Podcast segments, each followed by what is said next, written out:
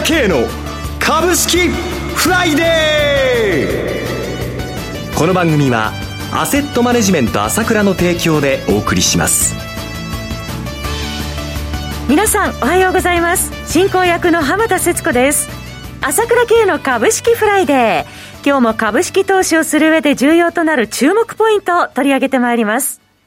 パーソナリティは、アセットマネジメント朝倉代表取締役で、経済アナリストの朝倉慶さんです。朝倉さん、おはようございます。おはようございます。よろしくお願いいたします。まず今週のマーケットはどのようにご覧になっていらっしゃいますでしょうか？そうですね。まあ、今週だけじゃないですけど、今年始まって、まあ、よく、まあ、上げも下げも、なんじゃこらってほど、よく動きますよね。乱高下続いてますね。本当ですね。まあ、この中でね、トヨタをはじめとしてね、まあ、銀行株とかね、まあ、その、商社株とかね、勢いよく高値を取ってくるっていうんで、いらっと思ってる人もいるかもしれない知れないけれども、はい、反面ね、そこ打ったと思ったらマザーズがまたそこ割れになっちゃってるということや、えー、まあ中小型株、それからまあ、いわゆるこのグロース株がね、なんでここまで売られちゃうんだってほど売られてるということもあって、まあ、コントラストが結構ね、きついですよね。そうですね。だから人によっては良かったって人と、まあ困っちゃったなって人が 両方いると思うんですけれども、はい、まあどちらかといえば、比率で言えばこれ聞いてる、放送を聞いてる人は、まあ困ってる人の方の比率が高いかなというような感じもしますよね。いわゆる人気銘柄が、あ今まで人気だった銘柄がちょっと頭が重くて、下値をまあ、切り下げちゃってるやつもあるということで、まあ、この辺相場の厳しさということなんですけれども、まあ、この年初から続いている この乱高下の動きなんですけれども、まあ、この今の人気動向がこうやって、まあ、バリュー株的なところに、こう、どんどんどんどん来ちゃうっていうことの、この傾向っていうのは、ちょっとまだ続くというふうに考えてた方がいいかもしれませんね、現実は。はい。物色の、えー、流れ、戦略などについては後ほど詳しく伺ってまいりますが、はい、朝倉さん、いよいよ明日、今年最初の朝倉セミナー開催ですね。今回はどのようなお話になりそうでしょうか？そうですね。その辺のなぜ、こういうことになってんのか、この傾向がどのぐらい続いて、それで、どうしてこういうふうになってるかってことをじっくり話しますよ。えー、そうすると今の傾向というのが、こう、腑に落ちて、えー、先行きというのもストンと分かってくるんじゃないかと思いますので、市場の動向ということは、まあ、株式市場のこの、まさにこのコントラストの原因とか、マザーズの原因とか、あそういうところも含めて話します。それから、為替についても2022年の展望ですから、為替についても話します。えーそれからもう、いろんなことを山盛りで今年起こ起こりそうなことを、起こってきてることを話したいんですけれども、例えばトヨタが上がってるわけだけども、これもね、EV 化っていうことで今の流れじゃないですか。この先行きもそう簡単なもんではないので、まあその辺のとこも話してみたいですし、それから、まあ、石油価格が上がって資源価格が上がってるわけですが、食料も含めて、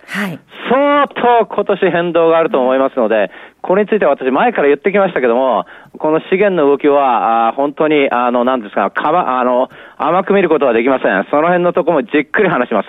で、すべてそういったことの背景の中に、中国があるので、中国の暴食とか中国がね、今回ね、もうそのオリンピックやるんだけど、一体このオミクロン株封鎖できるわけないでしょっていうのが、まあ常識的な考え方で、その時にどうするのかわからないので、その辺のところも含めた、ただ、中国をあまり悲観的に捉えてもダメなので、その辺のところも含めてですね、こういう要素があるよ、ああいう要素があるよということもじっくり話したいと思います。網羅して、要は2022年、波乱の年なんだと。いうことをですね、しっかり今回のセミナーでは皆さんにですね、お伝えしたいというふうに思っています。もちろん、この状況でどういうふうな狙いがいいのかなっていうことは、当社の銘柄マスターの長谷川慎一、西野忠二人でじっくり、えー、皆さんに、えー、企業紹介できると思いますので、まあ、そこもですね、楽しみにしてもらいたいと思います。それで、今回ですね、もうそのいなくても何度でも聞けますし、申し込みも3時、あの、15時半まで OK ですので、あの、ゆっくり、あの、申し込んで、ゆっくり何度でも聞けますから、あそこで楽しんでいただきたいと思いますね。足元、市場取り巻く環境について、2020年全体の見通し、海外情勢から注目銘柄まで、盛りだくさんの内容となっております。えー、聞き逃せない内容です。朝倉オンラインセミナーの開催ですが、明日1月15日の土曜日、午後1時3 30分から午後5時まで、こちらはオンラインセミナーのみの受付です。参加ご希望の方は、朝倉さんの情報発信会社 ASK1 のホームページからお申し込みください。参加料金は税込み1万3000円、原則クレジットカード決済のみとなります。クレジットカードをお持ちでない方でセミナー参加をご希望の方は、ASK1 のフリーダイヤル0120-222-464、0120-222-464までお電話ください。なお、セミナーでは取扱商品の勧誘を行う場合があります。また、今後の新型コロナウイルス流行の状況によっては実施できない場合がありますので、ご了承ください。それでは CM を挟んで引き続き、朝倉さんに詳しくお話を伺ってまいります。鋭い分析力で注目、経済予測のプロ、朝倉慶。日々のマーケット情勢や株式情報、個別銘柄の解説を朝倉本人とスタッフが平日16時、メールで約10分の動画を無料で配信中。株の判断に迷ったら朝倉慶。詳しくはアセットマネジメント朝倉のウェブサイトへ。本日の市況解説無料メールマガジンにご登録ください。アセットマネジメント朝倉は、証券取引、金銭、有価証券の予託、貸付行為は行っておりません。また、情報提供する金融商品の取引では、相場変動などにより損失を生じる恐れがあります。取引説明書、契約締結前交付書面などを十分にお読みいただき、ご理解の上お取引ください。金融商品仲介業者登録関東財務局長金中第605号。さて、朝倉さん、まずはアメリカ市場の動きなんですけれども、また今週金融引き締めの強化、早期化の方向が再び意識されてきているというところですね。まあ、これはちょっと今変化のところなんで、ちょっと仕方ないでしょうね。だから相場が荒れるのも、思ったよりどんどんどんどん高派になっていくっていうのが、目の前でどんどんどんどん進んでいる感じなんで、はい、まあ昨日もね、あの、ブレイナードさんですね。FRB 理事ですね。そうですね。まあ副議長ということなんですけれども、えー、そこの、まあ、公聴会だったわけですけども、はいまあ、ブレイナードさんっていうとね、まあ、市場の感触ではね、もう、ハト派中のハト派っていうことで、はい、一番そのね、金融緩和の人だったのに、それがもう、その物価を下げることが何と言っても大事っていうことで、もうあらゆる手段を使ってやらなければなんて感じで言ってますので、はい、やっぱりそれはね、投資家としてはね、いやー、これはちょっと、と今回 FRB の政策きついぞっていうようなね、感じにはやっぱりちょっとこうなりますよね。そねその中でずっとグロース株を勢いよくうわうわうわわ買ってきたから、まあやっぱりそれは ちょっと乗り換えだって感じじゃないですけども、それでもうあの、アーク ETF なんてね、その、あの、もう本当に小さい株も含めていろいろハイテク株買ってたのはもうそのね、ファンド自体がもう人気のファンドでしたけどね、これ価格去年の一番高いところ半分ぐらいになっちゃうとか、いろいろ起こってるので、そういったやっぱり市場の混乱っていうのはやっぱり今アメリカ市場で起きてきて、ここをやっぱりある程度なんていうんですかね、今の状況をまあ、織り込むまでに時間がかかるっていうのが、今の状況で、この辺はもう少し、えー、この FRB の動向とか、こういうところに慣れてくるまで、ちょっとしょうがないのかなという感じはしますね。今ちょっと政策がちょっと高派高派にこう、思ったより高派高派に行きか、行きそうになっちゃってるところなので、はい、これを見極めたいという投資家の気持ちというのが、まあ相場には出てると思いますね。今のマーケット、波乱の目がどこかに常に潜んでいるという状況そうなんですよね。えー、だけども、一方でやっぱり今週一番やっぱりあの、注目されていたのが、はい、あの、12月のやっぱり消費者物価がどう出るかっていうことだったわけですよね。CPI ですね。そうですよね。はい、これがやっぱり7.0%っていうことで出てきて、はい、まあね、本当にこの予想っていうのは面白いと思うんですけど、市場予想も7.0%で、ぴったし予想と一致っていうことだったんですけれども、はい、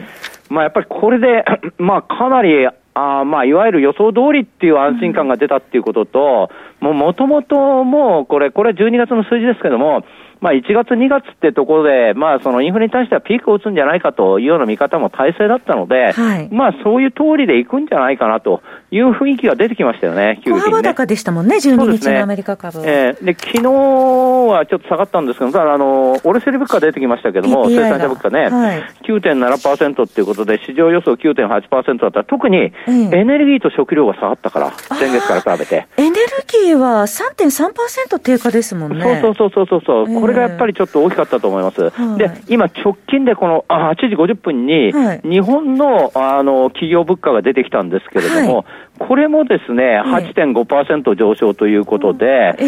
これ、あの、前月は9.0%上昇だったんですよね。それから見ると頭打ちになったってことで、やっぱりエネルギー価格が少し落ち着いてきたかなということの中で、まあ、少し落ち、あの、まあ、あいわゆる、まあ、頭打ち感っていうのが出るかもしれないなというところになってるんじゃないでしょうかね。まあ、だからこの辺ちょっと織り込んでいくまで少し時間かかるのは仕方ないと思いますね。はい。えー、まあ、物価動向の上昇一服してるかなというところの見方もできそうだというところですね。すねえー、だからそれまあちょっと慣れるまでということですね。まあ一方この日本でやっぱりこの感染者が増えることは日本人一番神経質ですから、はい、まあ昨日のね、東京のモニタリング会議で、東京でまあ9500人以上になっちゃうっていうことで、まあ20日になって、えー、20日になったらもうそうなっちゃいますよみたいなね、この勢いでいったらっていうような話も出てきてるんで、ありました。そうですね、その辺に対しての、こう、やっぱり、まあ、気分がね、えー、あの、投資気分っていうのが、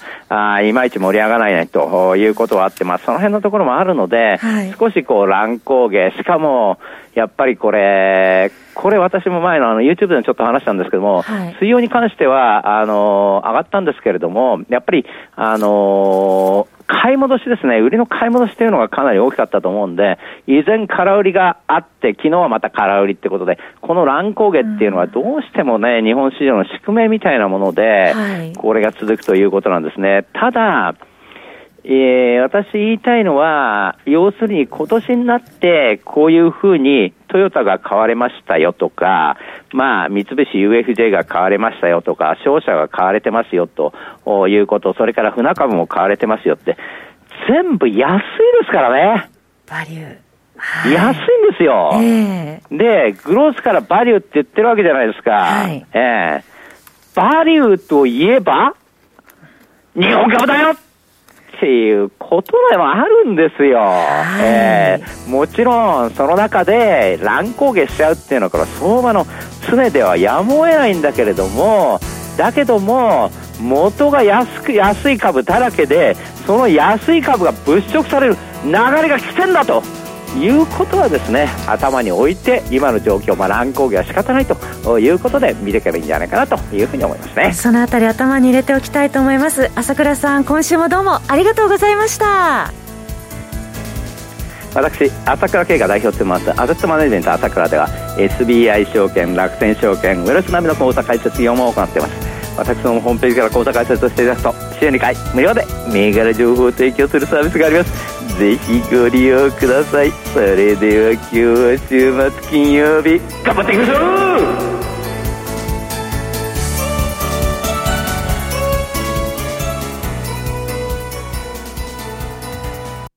この番組はアセットマネジメント朝倉の提供でお送りしました。